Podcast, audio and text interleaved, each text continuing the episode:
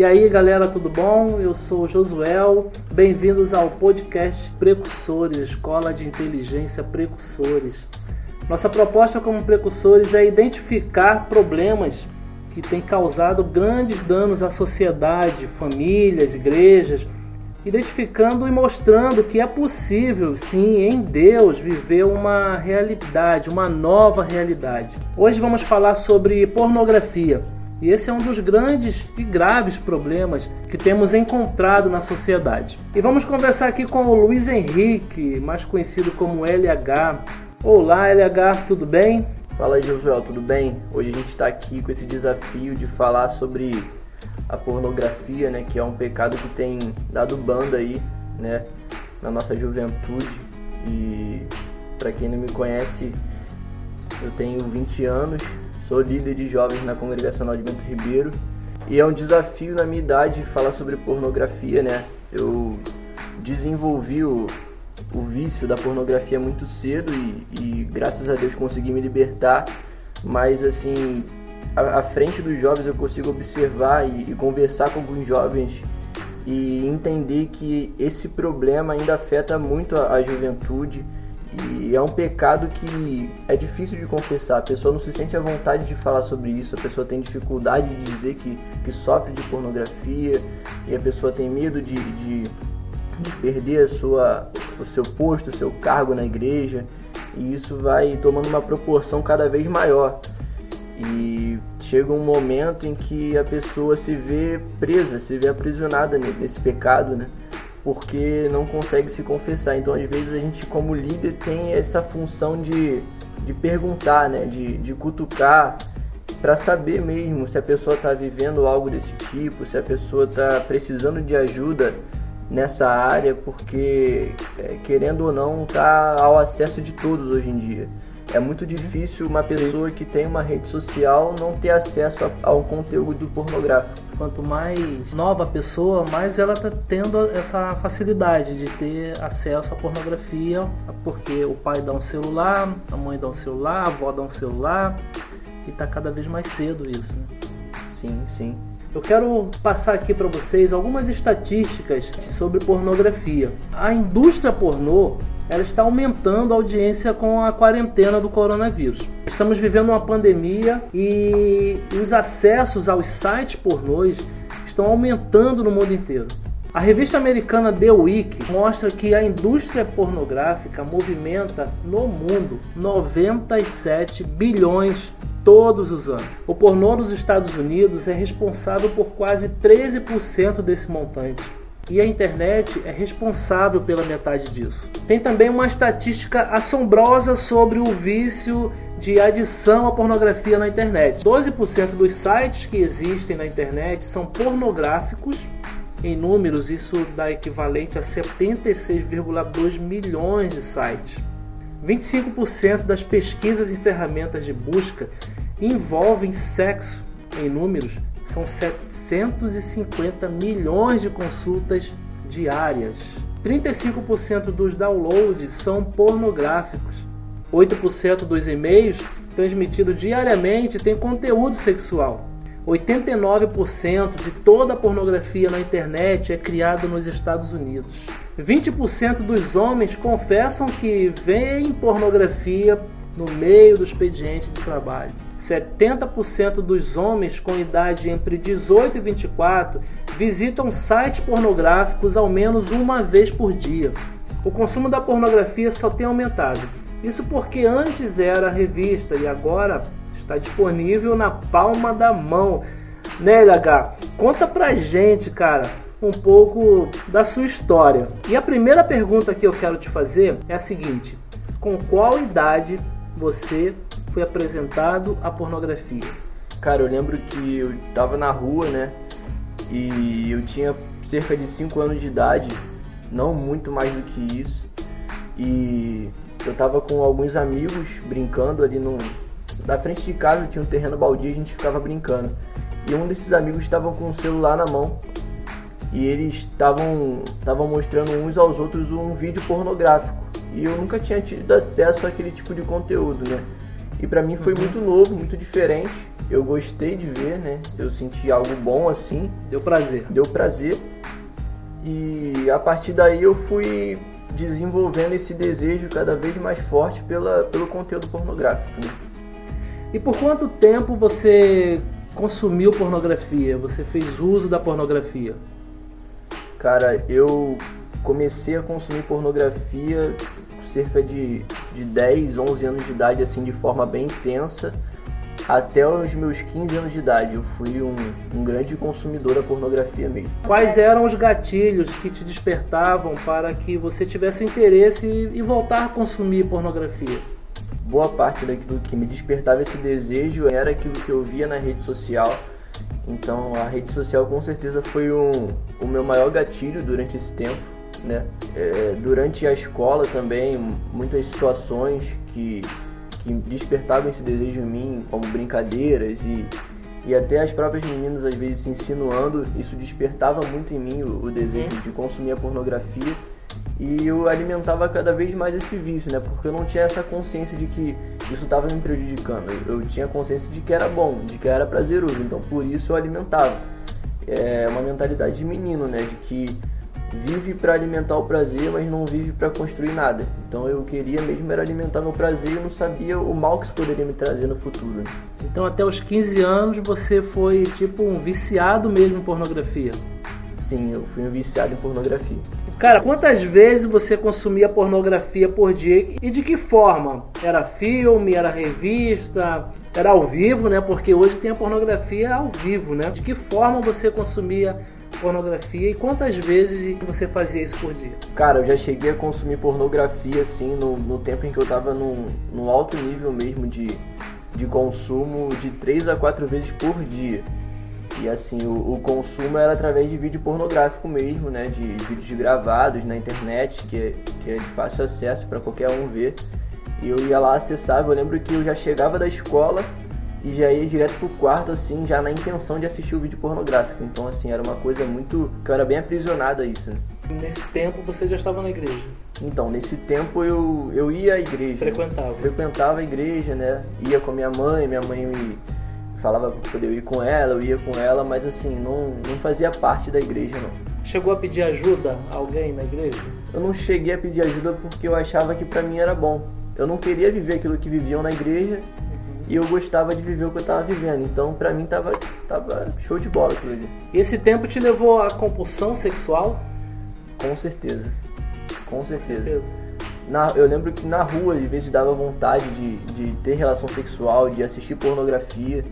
E eu sempre, às vezes, eu procurava um ambiente, tipo um banheiro, em algum lugar em que eu pudesse consumir a pornografia. Já aconteceu no trabalho, por exemplo, de eu estar tá no, no meio do expediente de trabalho e ir para o banheiro para poder assistir a pornografia. Né? E na época você tinha conhecimento das consequências que a pornografia traz para o ser humano? Não, não tinha nenhum conhecimento disso não.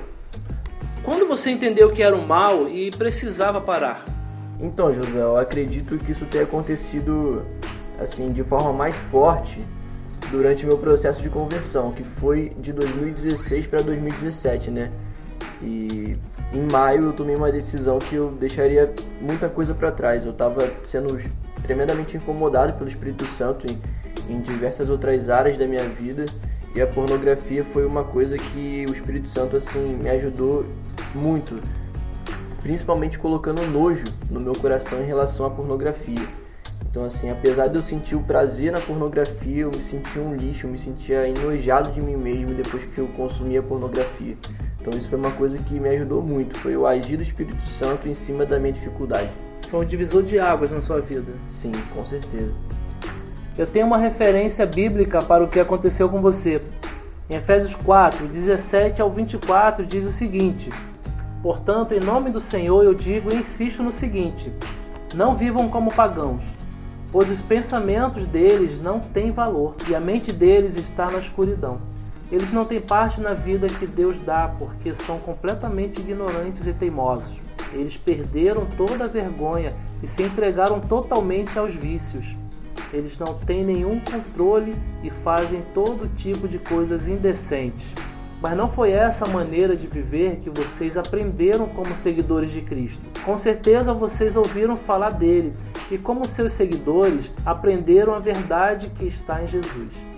Portanto, abandonem a velha natureza de vocês, que faziam com que vocês estivessem em uma vida de pecado e que estava sendo destruída pelos seus desejos enganosos. É preciso que o coração e a mente de vocês sejam completamente renovados.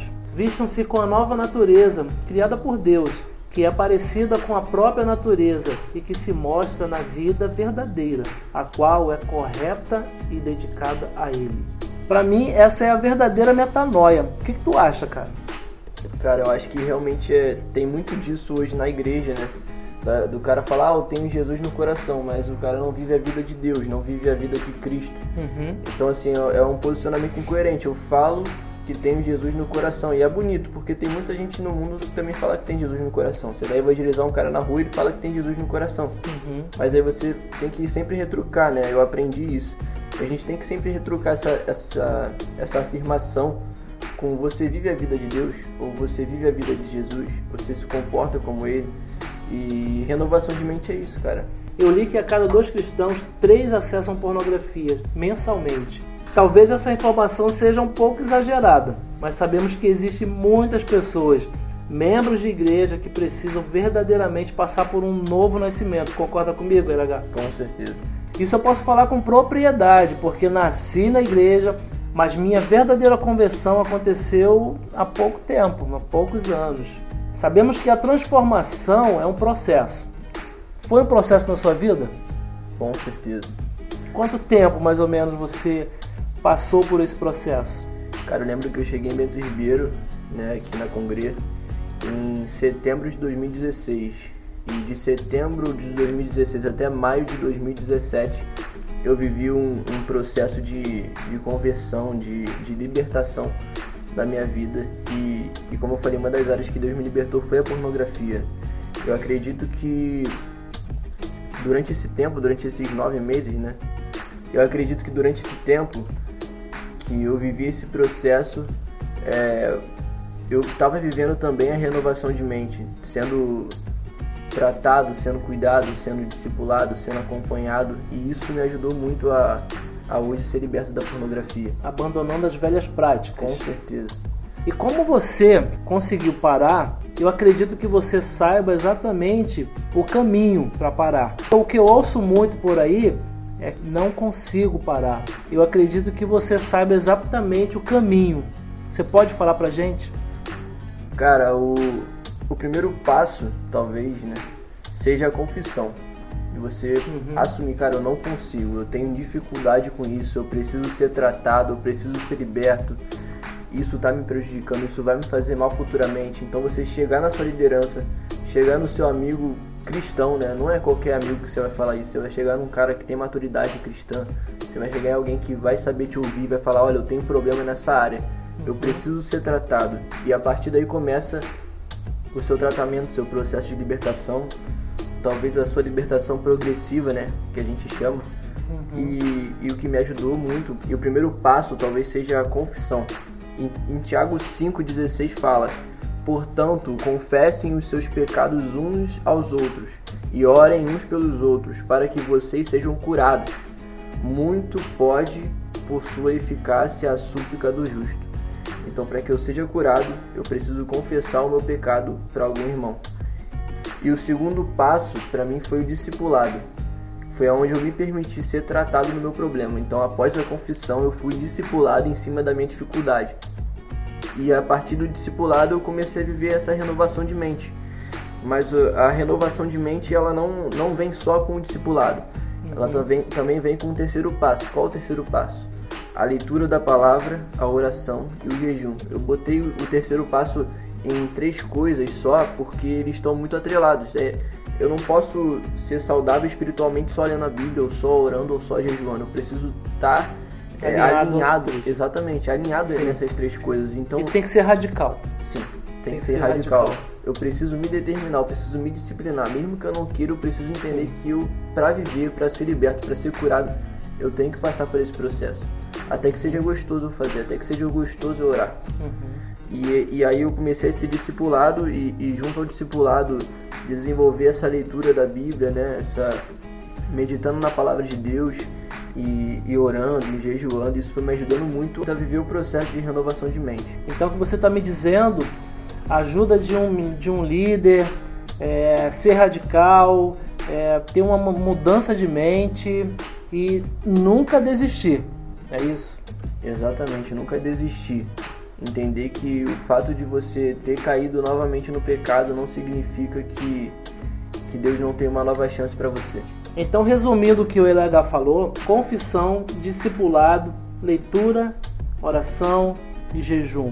Ou seja, ser radical, nunca desistir, pedir ajuda e com certeza, como o LH conseguiu, como eu consegui, você também que está ouvindo esse podcast pode com certeza sair desse mal que tem te aprisionado por tantos anos.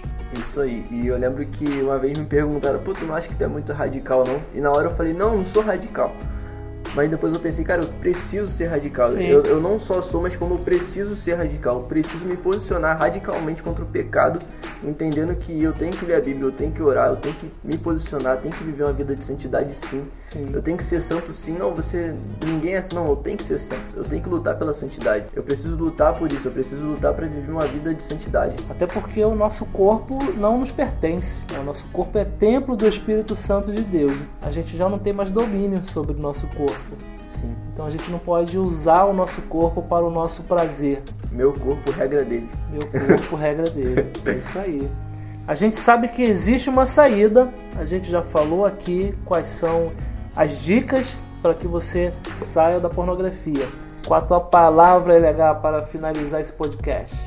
Então, Josué, a minha palavra eu vou deixar aqui, tá lá em Marcos 1, versículo 16 ao versículo 18 que diz assim: Caminhando junto ao mar da Galileia, Jesus viu os irmãos Simão e André que lançavam a rede ao mar, porque eram pescadores. Jesus disse-lhes: Venham comigo, e eu farei com que vocês sejam pescadores de homens. Então eles deixaram imediatamente as redes e o seguiram. Eu acredito que para que a gente siga Jesus, a gente precisa deixar muita coisa para trás. E as redes que eles deixaram era aquilo que eles usavam para fazer o que Deus não queria que eles fizessem mais. Então, talvez a pornografia para você seja essas redes que você precisa abandonar imediatamente, como diz o versículo. Então eles deixaram imediatamente as redes e o seguiram.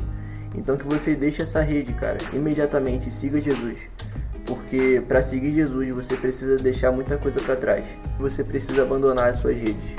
E por falar em redes, precisamos ter muito cuidado com as redes sociais. Né? Não é verdade? então, cara, esperamos ter ajudado você que está ouvindo esse podcast. Elega, muito obrigado. Seu testemunho é sensacional. Espero que tenham mais jovens com a mesma cabeça que a sua, com a mesma disposição, com a mesma intensidade é, de promover o reino de Deus através do seu corpo, da sua vida. Amém. Obrigado por essa oportunidade de estar participando desse podcast. Espero que não seja o último. E para você que está ouvindo, procure o seu líder, procure o seu pastor, procure o seu amigo e, e confesse, cara. Não permaneça preso nesse mesmo pecado. Não permaneça enrolado nessa gente. Valeu, gente. Estamos juntos. Siga a gente lá nas redes sociais, arroba precursores, underline oficial. Espero vocês. Beijo no coração.